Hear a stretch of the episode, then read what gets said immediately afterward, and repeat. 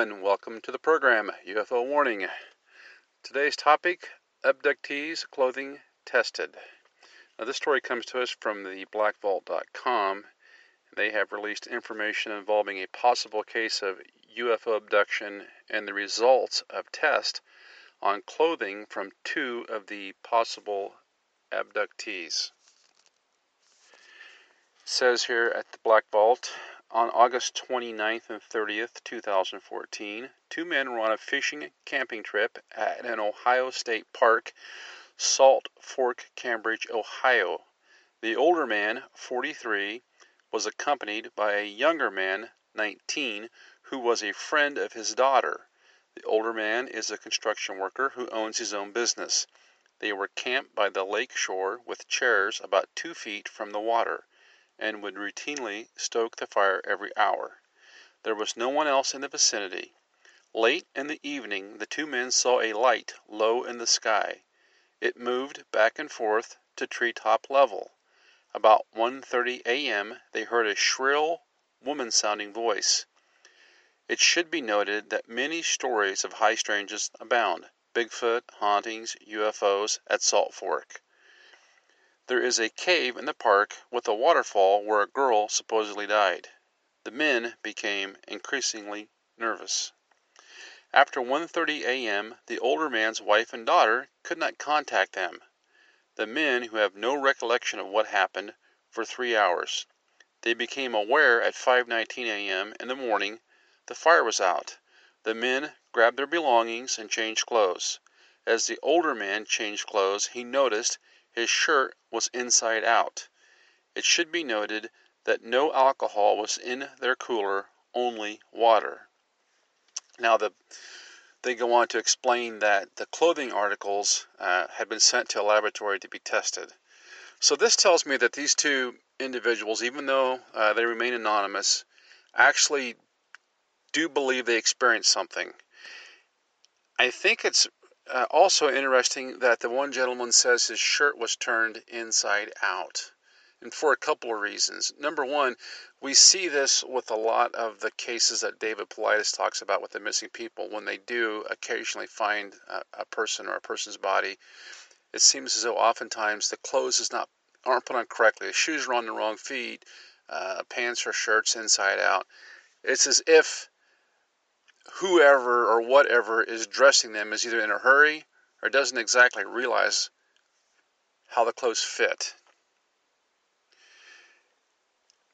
It goes on to say here in the article, there it, it describes here now, it's the Black Vault, they're describing the test that was undertaken, and it says there are two objectives of this analysis, and they've got the uh, actual um, test documents. They've released them on the Black Vault like they do with a lot of a lot of documents, and they're just there. You can go over there and check it out yourself, the black vault dot com, or you can go to my blog, U F O warning dot blogspot dot com, and there's a link. Now it says there are two objectives of this analysis. The first is to identify any stains and spots left on various pieces of clothing for anomalies which may be related to the abduction.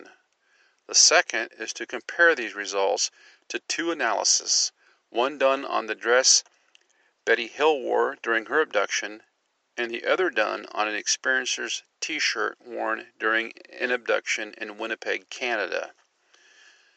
It says, quote, "To date, this laboratory has examined clothing from four experiencers.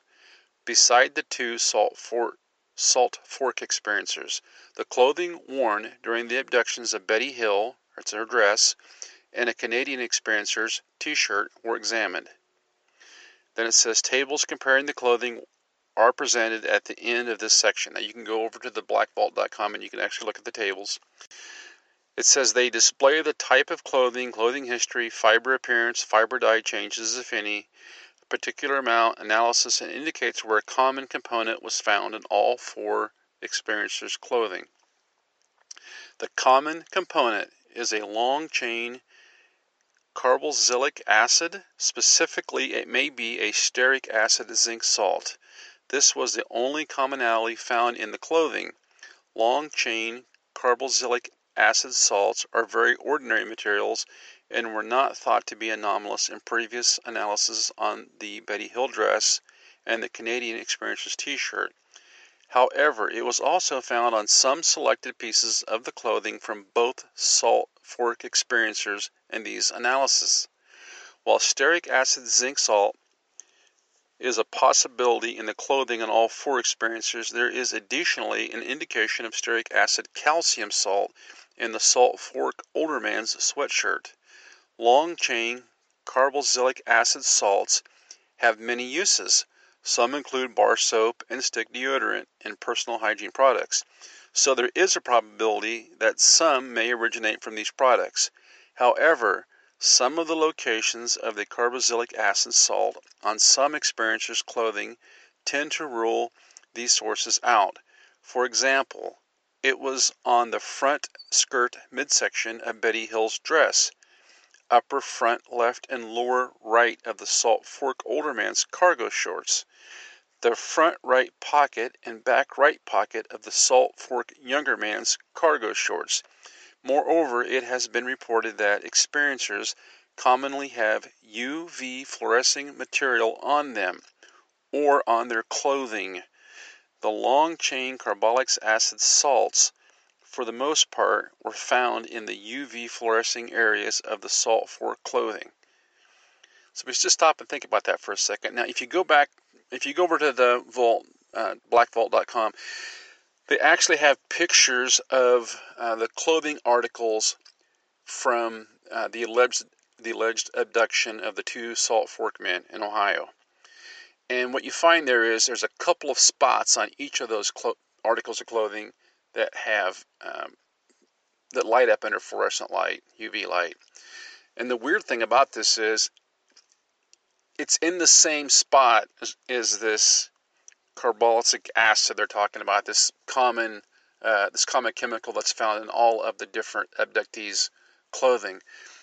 But the thing with the Salt Fork's case, the older gentleman, remember, he says he woke up with his shirt on inside out, so it's weird that it would end up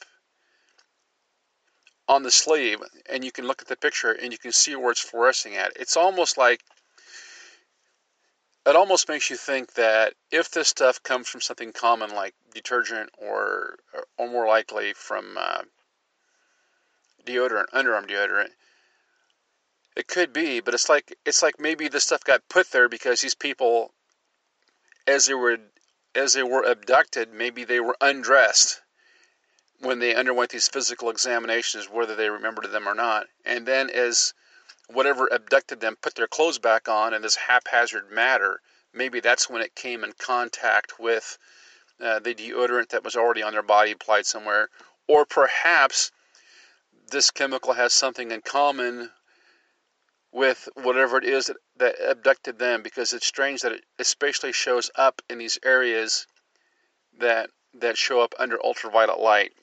What the connection is there, we're not quite sure, but there is, it seems like something's going on.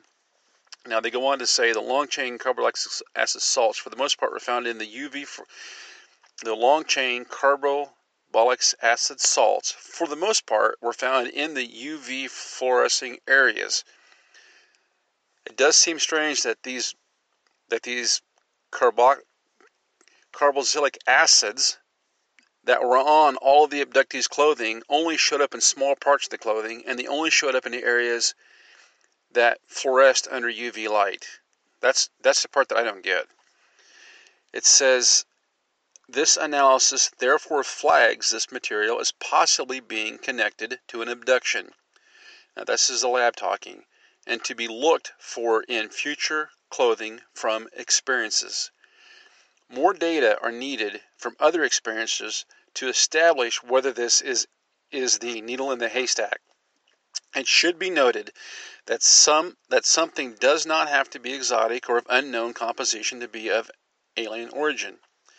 Exactly what these findings tell us is uncertain, but what is for sure is that all of the abductee evidence tested does show at least one common trait. Perhaps more testing of other abductees' evidence uh, could offer a scientific breakthrough. This is me speaking. Many Many of us are looking for this evidence,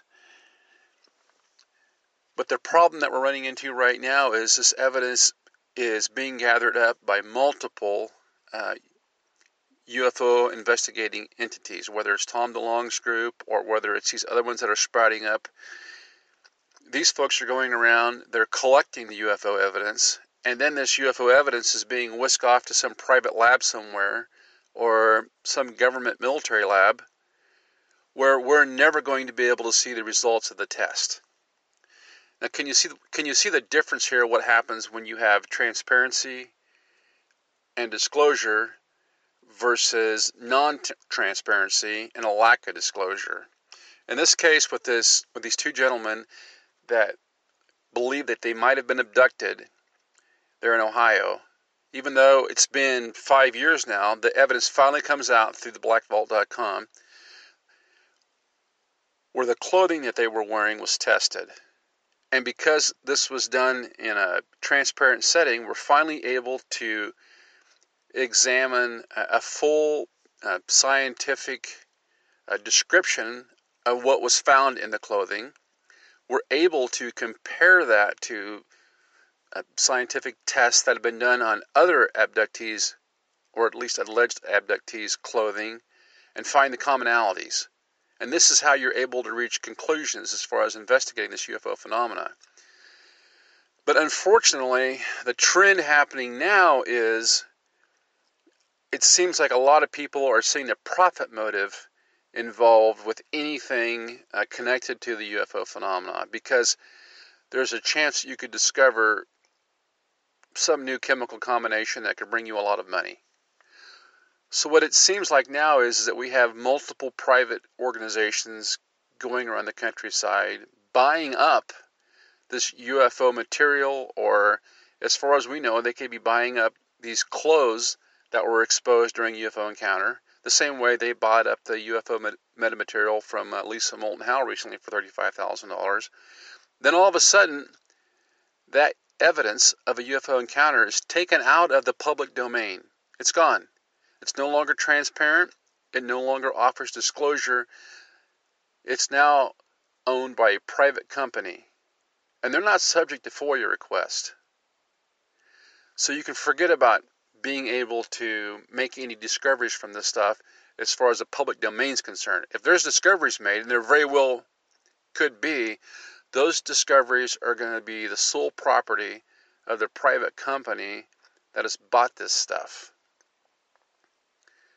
That's why I think it's so important that we have sites like the black vault dot com that release this data out there so that people can understand uh, the importance of the evidence that's left over from these U F O encounters. And hopefully that can bring some open discussion about it, some transparency, and, and possibly one day even some disclosure. Until next time, this is U F O Warning, over and out.